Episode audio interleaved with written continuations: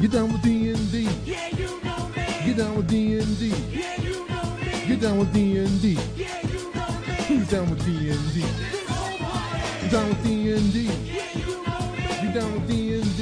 Yeah, you know me. I'm down with D&D. Yeah, you know me. Who's down with D&D? Hello, everyone. Welcome to Down with D&D. My name is Shawn Merwin, and today our co-host is none other than Rich Lescouflair, best-selling D&D freelancer, graphic and layout designer, and lead writer on the fifth edition science fiction project Esper Genesis. Rich, thank you for coming on the show today. Oh, awesome. Thank you for having me on. We were just talking about our uh, quarantine life here. So we we got that out of the way our ranting and raving about uh, the, the lunacy of the world and the people that live within it. The scourge So- of the Rona. that's right yes it's exactly it. So but we are here not to talk about those awful things but we are here to talk about fun things like d&d and a little game called Esper Genesis and fifth edition in general. But before we get into all of that, I like to uh, ask my co-hosts about their history with D and D um, and, role playing games. When did you start, and why do you keep playing? Uh, well, when I started, uh, I must have told the story a couple times now. uh, I was uh, in junior high. Uh, I got into a, f- uh, actually, we'll make the story really short. I got into a fight It's a good Uh, start. and uh, and not I didn't start it. I didn't start it. No, anyway, Okay. no.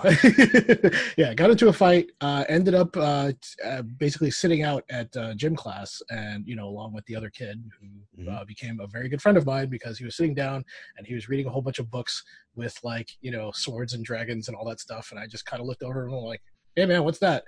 And he turned around, looked completely shocked, handed me the book started explaining everything to me came to my house later on and then it was all uh all systems go from there. Uh, i was in seventh grade. Uh and uh i you know i just went on with it from there. Uh i've, I've always been like a you know a lover of, of books and writing stories. So both of those things just meshed completely together into you know into d&d and then branched off into other games. Mhm. uh, i love uh, creating stories and uh, you know basically you know seeing people enjoy whatever uh, whatever things i can put out whatever i can create. It's it's a, it's a lot of fun. It's a lot of fun for me. So that's why i keep doing it. Yeah, well, I, I I hear a lot of origin stories you know, in gaming, and I think that's the first one that's ever started with a fist fight. yep. Yep. I, uh, hey It's pretty you know impressive. Uh it's a lot of combat in d&d you know so That, that's true. That's true. Yeah, I was going to ask you, did you are you more into the combat or or the role playing? But yeah, apparently it started with combat that, that's true. Always always start in medias res, right? Yep. Uh, and and always start with the action. Well, that definitely starts with the action. All right. So, when did you make the transition from just being, you know, a player and a lover of the game into making it into a professional thing? Uh, well, I had uh, I liked writing a lot of uh, short stories. Um, I I had a hand in in making several attempts to write for TSR uh, back in the day, and uh, after I had moved down to Florida, you know, I, I pretty much just kept playing around with with everything that I was doing. When Fifth edition came out, and I got back into D and D. Uh, I had put together um, like a concept adventure uh, called Curse of the Demon Stone, Mhm. uh, which I had given to my friend Brian. I, I, I wrote out the whole thing and I, I laid it out in Word, you know, to the best of my ability so that it looked like a 5e book. And then when I just showed it to him, hey, you know, take a look at this. And he looked at it and he said, well, who did this? I looked at him, I said, I did. And, you know, in Word. And he just looked at me and said, you did this in Word? And I said, yeah. So Hmm. he went and brought it to a few of his uh, uh, friends. Brian, by the way, is my business partner. He works with me at Alligator Alley Entertainment, Mhm. uh, and he was um, the secretary for GAMA for like 20 years. So Okay. he knew a lot of industry people. Showed Mhm. them the stuff, and they apparently told him, "Hey, you need to put this guy to work." So Mhm. I met some other people through there, and uh, going to uh, GAMA Trade Show with him, I went and approached and talked to Mike Mearls, Mhm. who uh, asked me if I was interested in writing for D and D. You know, I said sure, absolutely. It's kind of something I wanted to do for a long time, and not very much longer after that, I was writing with you. Oh, that's that, that's true. That's a uh, that gets me into the story pretty quickly yep. because uh, someone approached me and said uh, there are two people I would like you to work with on an upcoming adventure. Uh, one was Mr. Rich Lescouflair. The other was Monica Valentinelli uh, on an adventure called In Volo's Wake. Yep. And and uh, so I did, and and that one is up on the DMs Guild now, and it was a free adventure during their uh, remote giveaway recently. So uh, yeah, that's it's a that was a fun adventure to concept and write with with you and Monica. yeah, definitely. So was that your first quote unquote professional uh, publication? Uh, publication. Uh, technically, yes. Uh, honestly, my my first professional job was doing maps for a uh, for like a third party Pathfinder adventure. Okay. Uh, and then uh, yeah, but as far as writing, yeah, that's my first like official uh publication uh outside of the, the well the demon stone adventure that i had that i had uh told you about Mhm. uh we decided to put that into like a little printout and brian had done the layout for it and that was actually the first product from our publishing company alligator alley entertainment it was around the same time Okay. so Nice. So so your people always ask me, you know, how do I get involved? How do I become published through Wizards of the Coast or other third party professional publications? And every answer is different, right? Everyone's path is different. And so yours was sit down and do the thing and give it to someone who gives it to someone who gives it to someone um, who then you know gets gets you in the door in some way. Yeah, I, I it's uh well yes and no. To to meet a lot of the industry people, yeah. Uh I, I that was actually unintentional. Right. when I when I joined Brian it was very unintentional. But once I was actually into it, uh I I think it was uh either Mearls or or Perkins. I, I think Perkins had, had, had said no no no it was it was Mearls because I actually just approached him and asked him about it. So Okay. uh, when I when I had sat down with him uh, on another panel, like uh, one of his panels, he basically said, "Hey, you know, just to let you know, we're not unfriendly people. Uh, you know, if you're really interested in doing something for us, just ask." Mhm. and Okay. and uh, you know that's that's kind of the way it worked out. It was really right cool. but, but when you sat down and, and made that demon stone adventure um, you didn't plan on it no, not at all. being like a submission to wizards or something No. it's just something you did because that's what you wanted to do Yes. Mm-hmm. Yes, absolutely. I just enjoyed doing it. So, and it, it turned into a thing. I I never even thought about getting into doing layout at all. Uh, it it's just I don't know something that that just came to me, and then I decided to learn how to use InDesign because doing layout in Word sucks. but it's possible yes. it's possible to make good looking products because you see them on the DMs Guild but yeah. obviously you know InDesign is a more professional it gives you gr- a greater range of what you can do Yes. Absolutely. and so so your but your background is not in layout or art or graphic design or anything right No, not at all. Uh, I'm I'm more of a writer than than anything else.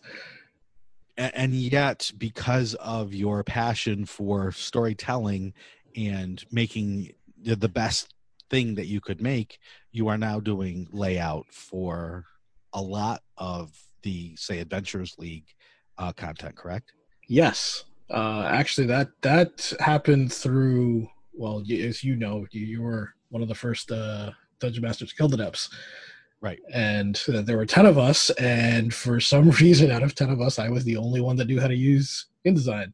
Mhm. So that kind of you know benefited me in in the sense that I did most of the layout work, which which means I got most of the practice for Mhm. all of our products, and you know until the point where uh, yeah, I was asked to do layout for season eight of D and D Adventurers League, and it just went on from there.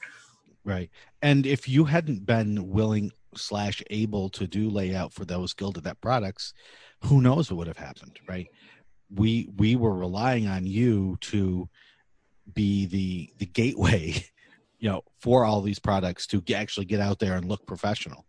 So that that role cannot be underestimated in terms of its importance to you know the production process these days.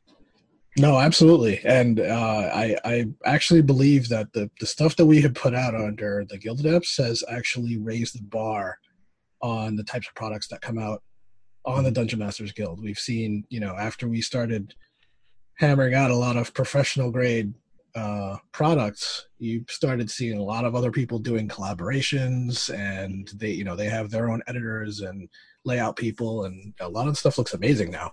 Oh, it does. It looks absolutely top notch. You know, the stuff that came out, say during like the D20 craze of third edition, can't hold a candle No, to yeah, absolutely. stuff not. that's up on the DM's Guild right now. Um, from from a you know variety of people, so it's it's great. You know, I'll see a new product go up and I'll be like, "Wow, that looks great! I wonder who did that." And I'll, you know, it's a person I've never heard of or a group of people I've never heard of before. They're just, you know, people that love love the game and love what they do, and it shows. Yeah. Well, you're you're always going to get uh, better results out of something you truly you're truly passionate about. right and and that's why when people come to me and say you know how do i how do i become a professional game designer get my work in front of wizards and stuff and and or other third party publishers and the answer is you will do it because that's what you do right Yep. there's there are a hundred thousand paths to it uh, but that it has to start with loving what you do and just doing it because that's what you do Yes, and I, I believe both you and I do it full time now. So- Pretty much. pretty much. Uh, so let's talk about Esper Genesis then. So, you know, fifth edition D and D came out. There was the open gaming license, which allowed you to use the five E rule set uh, to do make whatever you wanted. And so, and so, why science fiction? Why Esper Genesis? Uh, well, uh, aside from D and D, my second favorite, my second and third favorite RPGs were D6 Star Wars and Shadowrun. Mhm. I was a very, very big, big sci-fi fan uh, from you know when I was small up up until now. So the obvious go-to idea was to take everything that I love about sci-fi and fit it into my favorite game. Mhm. uh, it's uh, originally started out as as let me make some sci-fi weapons and armor, you know, for uh, for 5e, Okay. and I showed it to uh, my friend Eric, who's now my other business partner at AE, and he just kind of looked at it and said, "Cool, what are you going to do with this?" I said, I don't know. so What am I going to do with this? yeah, what am I going to do with this? So I was like, well, this needs uh, more stuff. You know, I added more stuff, and I said, I need to, I need a setting to put this in. Put that in the setting. The setting needed, uh, you know, alien races and you know different species and creatures, and started putting all that in. And I'm like, this really needs an overall storyline. So dropped that in. It just, it, just grew. It, it Mhm. kind of blew up into uh, and unex- another unexpected thing. Uh, and then I said, well, you know, we're already kind of in the middle of doing this production thing with AE, and I got really excited about this. So we decided, hey, let's let's put it all together and and do a Kickstarter to get an actual RPG out. No, no one's no one had really done a a science fiction version of 5e at the time. Mhm. So I, it, it just kind of it just kind of leaned towards that. Well, you know, since no one's actually officially done it yet, we can release it and see what happens. Okay. So when was that Kickstarter? Uh, it, it was in the beginning of 2017. Uh, Okay. We had uh, in 2016 we had put together most of the basics of the rule system. Uh, we released like a like a playtest adventure, had a whole bunch of people playtest it. Uh, I brought it to Metatopia, the, the Metatopia convention, where uh, I had uh, who, who did I have? I had Rob Donoghue and Cam Banks, and like a lot, a lot of, a lot of uh, you know industry professionals take a look at it, and they gave me their input. Uh, Ken Hite and actually both Ken Hite and Ken Banks kind of uh, told me, well, you know, this is D and D as far as the rules. What makes it so different? Mhm. And the answer was that it's sci-fi wasn't exactly good enough of an answer. So you know, I, I I was like, you know what, I'm going to take the storyline and integrate it into the game and dial it up to eleven, so Cool. that you know, as soon as you make a character, you're totally enmeshed into the in, into the story, into the galaxy. Nice. Uh, for for those who don't know, Metatopia is almost like a reverse convention.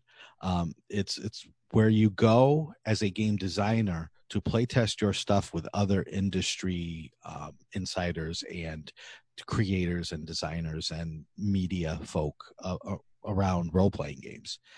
And I've never been since it's been that sort of convention, but I know a ton of people who have, and they say that it is you know one of the greatest experiences of their lives in, in terms of their game design careers yeah you can get a lot of of assistance advice uh things that you that you would have never thought of from people that have already gone through it Mhm. it's it's a great convention to go to Yeah.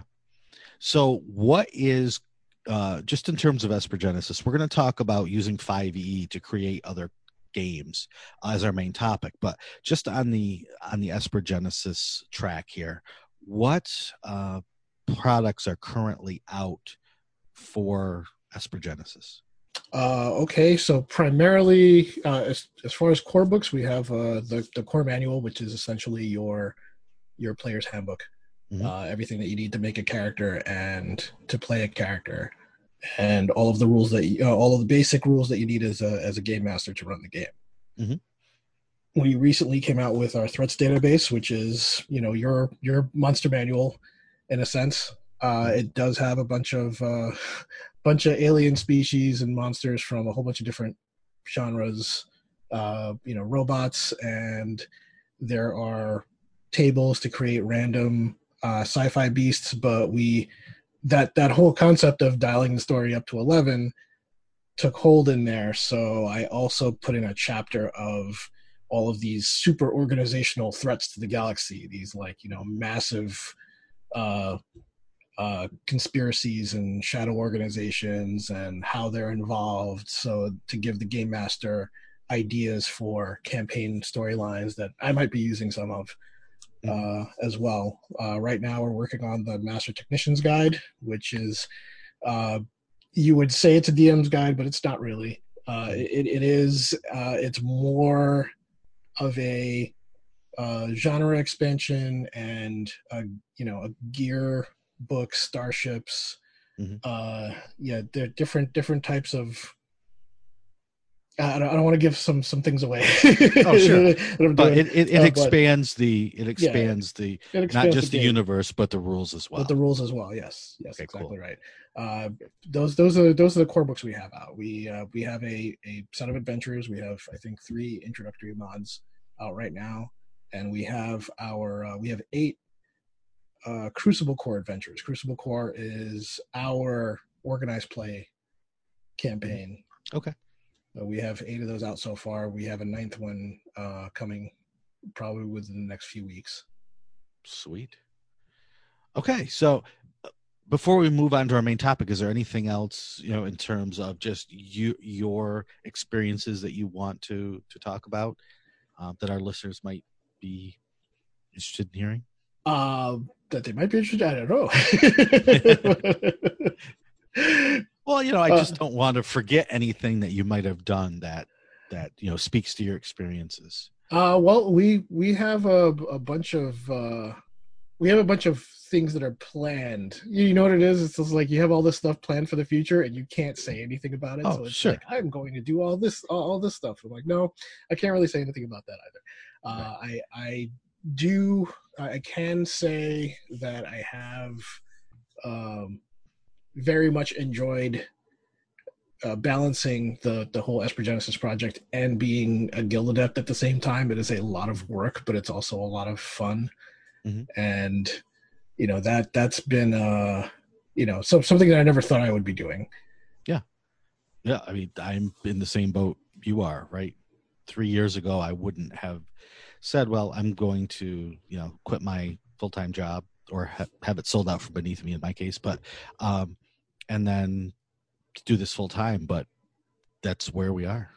Uh, Yeah. In in the RPG D and D world. The the other thing I this is what I forgot to write down that I wanted to talk about. You and I, I believe, are the only two who have written the opening adventures for the uh, Adventures League seasons that were the short one hours type adventures. That is correct. That is actually no. Actually, actually, there is one other person. I Uh, well, believe season well, six, season six. I don't think they had one of those. Oh, they they didn't. Did- When So, uh, Yeah, because one through five was was you, or what was me, Mhm. and then six I think they skipped. Seven was you. eight was Will Doyle. That's Eight that's was what was it? Okay, Yeah, I, I couldn't I couldn't remember. I All right, so- so. So, so- but but you know, yes.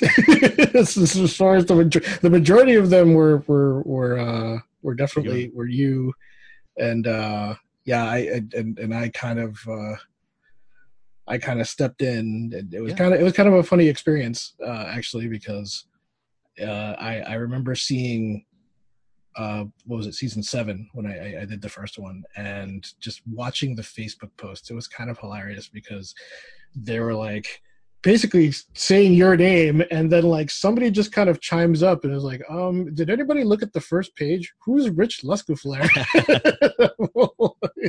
Yeah, I was typecast there for a for a while. So, yeah you, you were the you were the people just assumed. You were the intro adventure guy which which was great actually it was kind of uh it kind of made me feel good because everybody kind of looked at my stuff and assumed it was your stuff so i'm like well it couldn't have been bad at all because There you go. Well, I always got yo. These are much better than the first five. So, so, so there was that. But the, writing those adventures is very much a different experience than any other kind of adventure writing. Um, because of all the parameters that are placed on them, not just in the form of you needs to be playable in an hour, but everything that the Adventures League uh, needs from them to introduce the season. Yep. So it's it's it's a great. I I I, I uh, compare it to like writing really short short stories, uh, flat not quite flash fiction maybe, but very short short stories that you really need to mechanically and thematically lock down um, to get the most out of them for the time that they're going to be played. Yes. So because yeah, because you're you're introducing not only the storyline that's going to carry out through everything else that comes after it, you're also in a way uh, describing the setting and the feel of of everything in that Mhm. first adventure to whoever's playing it. Uh, while, like you said, keeping keeping these adventures under an hour, it's it's like they basically give you uh, a list of things that you could write an entire hardcover on. And they're like, yeah, here you go. Fit this into a four hour adventure with one hour increment and in one hour increments. Yeah, it's it's a challenge and I feel like I feel like I know everything there is to know about it and then I sit down to do it again and for some reason and none of the previous rules apply. It seems like I'm I'm constantly going, "Oh, yeah, I should have done that the first, you know, six, 20 times that I wrote these 1-hour adventures. I should have uh should have done that." So Oh. I feel better now that I'm not the only one doing that. well, with that behind us, I wanted to go on to our main topic today, which is using 5e for other kinds of games. So, when Wizards of the Coast released the open gaming license and the uh, SRD, they gave creators the green light to create new products using that 5e rule set. Um, so, you have done work, uh, extensive work, not just in creating D&D products, but you did create Esper Genesis, the 5e compatible system for playing science fiction. So I wanted to get Rich, I wanted to get your expertise on that process. So can you share some of the lessons that you've learned from creating a project as large as Esper Genesis within that 5e framework? Uh, yes, I'll I'll start with uh, my my first. I, I I didn't actually learn this as a lesson. I I kind of tackled it head on. Is know what you're making. Like don't don't just kind of you know start from wherever. And uh the, it- with when you're when you're using the srd the srd gives you a lot of information. Uh however the one thing that you have to understand about about fifth edition is it's a it's the reason why it's so simplified and it, it flows so easily and it's so easy to play is every single aspect of the game affects another aspect of the game Okay. so cool. you need to go through every single section of the information that you have, and uh, whatever you're applying to it, you have to say to yourself, okay, how is this going to affect this other thing down the road? Mhm. And that will, um, you know, uh, pe- people people like to to do this this deconstruct thing. That that was probably one of the the most difficult thing difficult times I had doing Esper Genesis was to make it its own game without taking it out of the concept that is that is 5e so Mhm. so that you can take anything else from 5e from the player's handbook or whatever and fit it into Esper Genesis it's it's completely you know slot incompatible but it's still not exactly the same game. And that's because you know I, I i didn't do where like you take a you take a rule you break it down and you build your own thing and now that doesn't translate to the original 5e game that's Gotcha. that was uh i'm kind of glad we went that route because it keeps the game balanced Mhm. and you are able to recognize things from from the get-go even you know even the starship rules that we came up with uh it's its own rule system but it's based off of uh uh, off of like you know the consensus that this is how fifth edition combat runs. This is how you know uh, combat's going to run on a ship. So that way again another another unintended consequence of doing it that way was we were able to do things like hey let's run a ship combat and ground combat at the same time Oh wow. in the Okay. same initiative and it works Nice. So so ship combat like in some games there's there's the rule system like you say for combat hand to hand that sort of thing then there's a completely different completely nothing like the other system system for for space combat so you're saying you can kind of run a space uh, combat in Esper Genesis using the same sort of roll a d20 add a modifier, compare it to a number, of that sort of thing. Uh, yes. Uh, to to okay. So so the way the way ship combat works is ship combat works uh, in rounds the same way that ground combat works.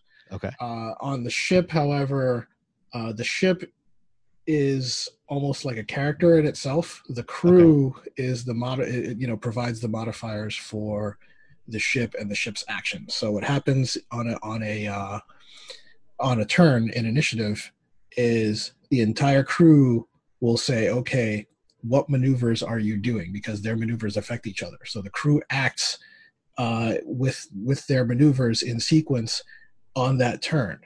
Okay. And then after that turn's over, you know, you, you go to the next turn, just like any other combat. So Mhm. so that way, while you have you have ships each taking their turns in the initiative order, you can have a ground combat taking place on you know just just on different turns in the same initiative so let's say a ship gets a ship gets boarded and you know someone has to go in and, and leave their station that Mhm. that combat happens on that character's initiative but the ship still has its own initiative with the rest of the crew acting Gotcha.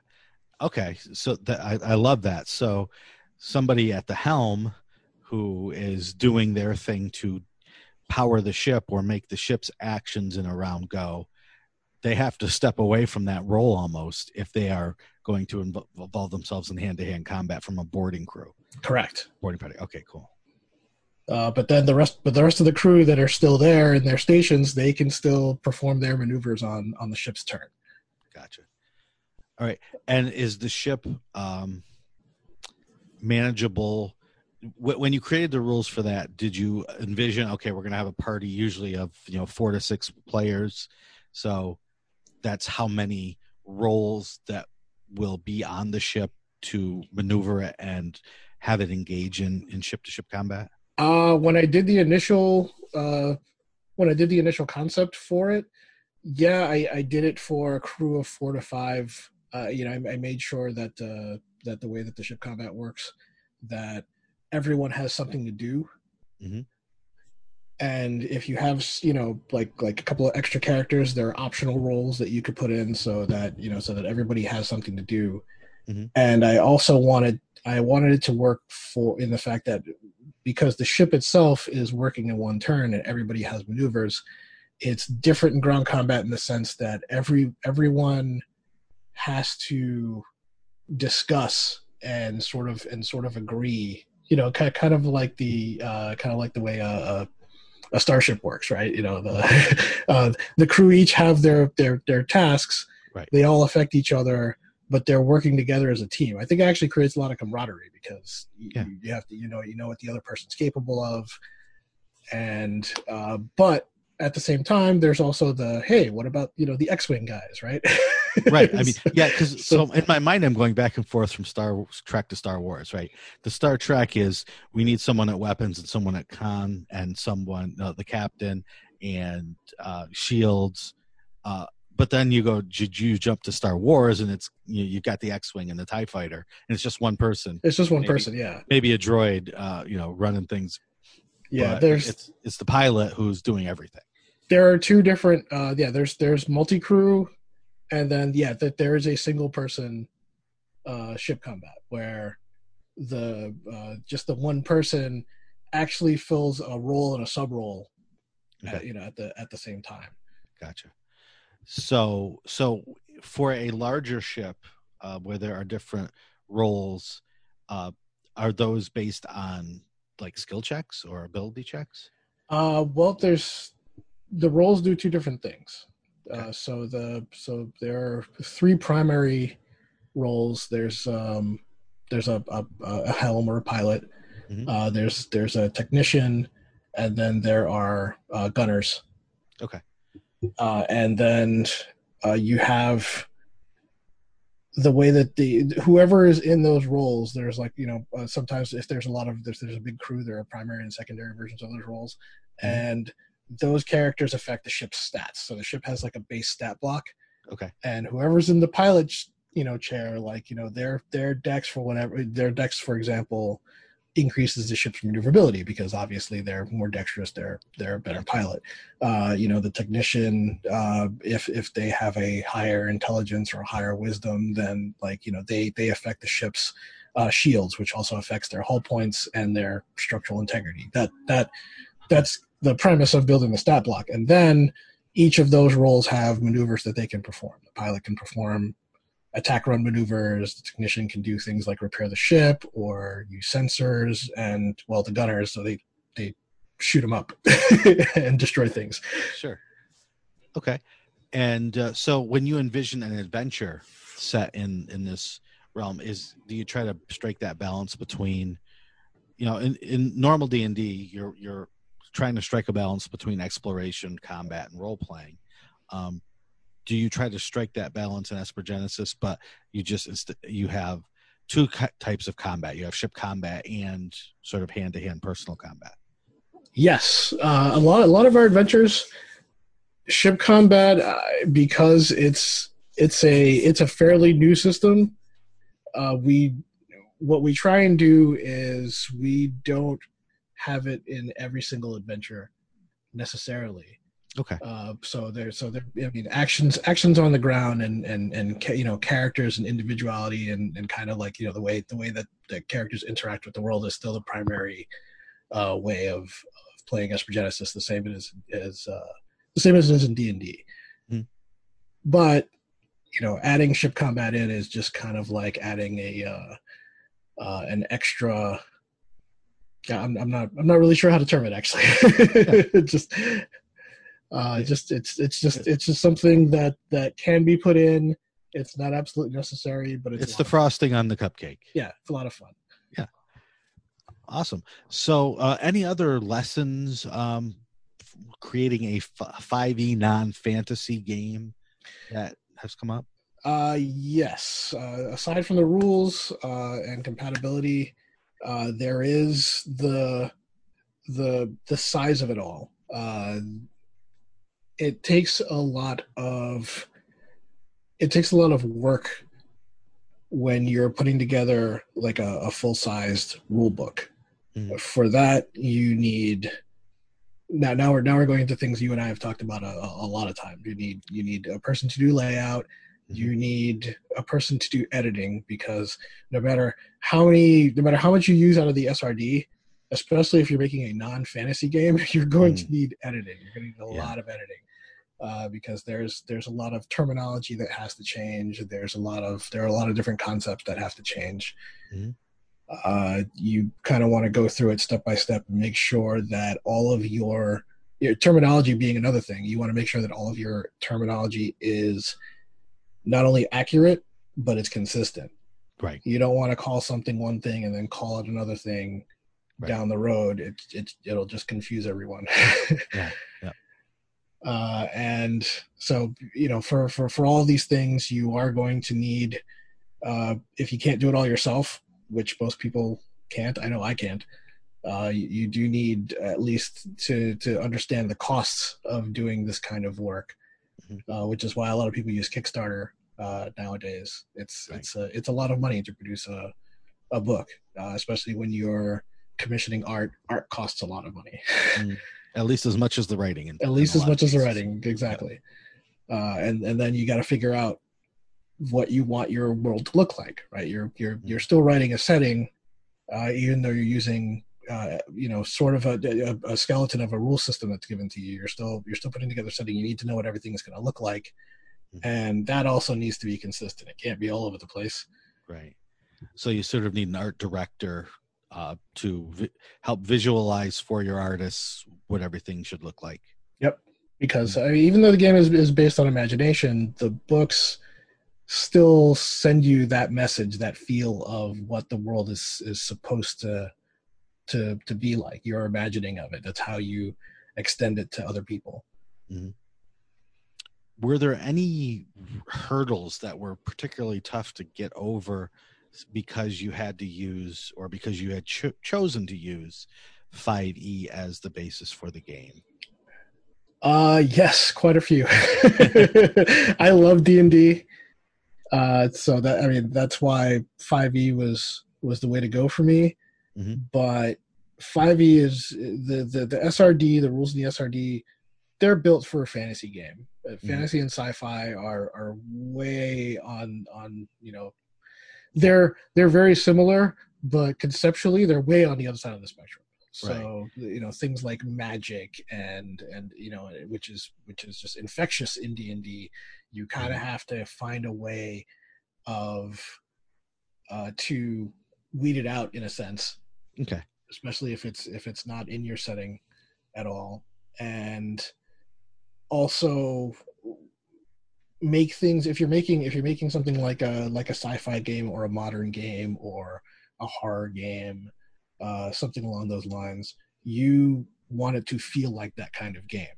Mhm. You don't want it to feel like you know, oh, it's you know, it's it's it's D and D, but everyone's wearing like trench coats. No, that's that's not that's not what we're really looking for exactly. So that that was the hard part was uh, was putting that together and taking the magic system and creating that make making that into something sci-fi or sci fantasy that that probably took the longest amount of time Yeah, because I mean, baked right into that 5e system is is the magic system, right? Uh, with the modified Vancian spell slots that disappear as you use them, right sort of thing, doesn't necessarily fit.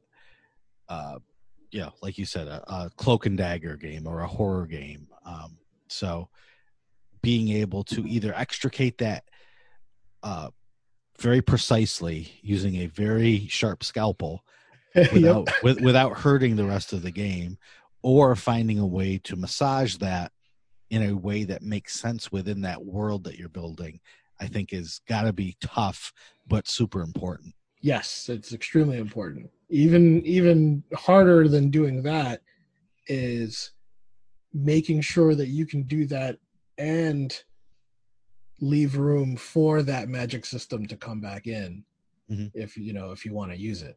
Right. So, uh, when you were coming up with you know races, classes, that sort of thing, did you find that easy to translate into the science fiction world? Yeah. Uh, when I was doing well, classes, classes maybe not so much. uh, ra- uh, yeah, races. You know, I, I already had like a whole, a whole concept of things that I had. A whole mind. galaxy full. I was, I was just like I this one and that one, and and I I did a lot of like I said, I did a lot of writing when I was a kid, so I had a lot of ideas to pull from Nice. and uh, I, I was also avid video gamer, and so like you know everything, everything sci-fi, everything uh, Star Wars and uh, Mass Effect, Phantasy Star, like all my favorite stuff, Blade Runner. I'm like, yeah, this idea, that idea, and that idea that I had put together when I was a teenager, I'm going to put this together into a species and a storyline. So you know that that wasn't hard at all. Uh, the the classes. Uh, I had stuck to a lot of the SRD mechanics because changing those could be catastrophic Okay. in uh, in a sense. But uh, at the same time, I, I still had to to do that uh, that thing where you conceptualize the game and you say, okay, how do I take this class's mechanics and apply it to something in my game? It doesn't Mhm. necessarily have to translate directly but it needs to translate into something and that that's kind of where the you know the balancing act Yeah. had gone in uh and uh pretty much just just just figuring out how they interact with each other because that's also important the the way that the way the character classes uh uh handle each other in a group Right. and how they balance out a party Yeah. So nobody's stepping on anyone's toes with their abilities. right Yeah. Cool. What? Uh, any other tips, tricks, comments, pitfalls um, before we sign off? For anyone out there who might be trying to create their own 5e compatible game that's not necessarily D and D. Uh, I would say that uh, going back to, to what I said before, uh, co- concept is important. Uh, it, it it's supposed to be the thing that affects every other decision that you make when you're using the uh, when you're using the 5e rules. But at the same time, 5e is a beautiful system. Uh, I, I, I have to I have to say that it is probably close to my favorite of of, of all versions of D and D Mm. because of you know it, it takes everything good from all the prior versions and puts it together into something nice that flows easily. It's an easy system to use uh, if you look at everything and and and uh, at its at its components. Uh, it's very easy to manipulate without having to change a lot. Like it, Mhm. it's uh, it, it, it's almost like it was built to to be a lot of other things than than D and D. Mhm. So uh, that's that's my if if you're looking to make a five E game that's not D and D and even not necessarily fantasy, you still look at the core of of everything and just use it. Don't feel like you have to change you know this mechanic or this rule or have to like you know build everything from the ground up. Otherwise, you might as well just build your own system. True. True. And and 5e went through such an extensive playtesting process, not just the mechanics of it, but sort of the marketing side of things, right? What do you like? Yeah. What it's not does this work? It's does this work and do you like it? And when you get that sort of input and feedback, you uh, do end up with a system that speaks to the most number of players possible, which I think helps, you know, make it a system that can be used for other things. Yes. And if you and if you make it so that it not only can be used for what you built it for, but it can be used for uh, other things. One of the decisions we made to, to make it compatible with D and D and all the other 5e stuff is that there is already millions of people out there that like what's already out. Mhm. So you know you're introducing something brand new. It doesn't need to have a steep learning curve, and it already contains the things that you already know everyone likes and plays so you just just keep it that way they can bring in whatever they want out of the thing they like already into your game True. I like that. It's a it's a great point to close on. So, Rich, thank you so much for coming on and sharing your experiences with us. Thank you. A lot of fun as always. It's always All a pleasure speaking with you, sir. and I want to thank those people who we're talking to. I want to thank our patrons. Um, I want to thank a few of them by name. So Adrian Herman, Andrew Demps, Brantley Harris, Brett Just Brett, Chris Steele, Curtis Y. Takahashi, Danielle Thomas, J. David Chrisman, JT Evans, and Jen Pixelscapes Gagney. Thank you so much for being patron of the show. Um, and if you want to support the show, there are many ways you can help out. For just a single dollar a month, you can help us pay our hosting costs, editing costs, and so on. If you do give us that one dollar a month, you get access to special content from not just Down with D and D, but also Misdirected Mark and Pandas Talking Games. Uh, for Down with D and D, I've been doing a sneak attack segment every week where I look at certain rules and just take ten or fifteen minutes to discuss them. Um, so you could hear that for if you would be a patron of the show. But if you can't help us uh, by giving us uh, even a dollar a month, that's okay. We understand.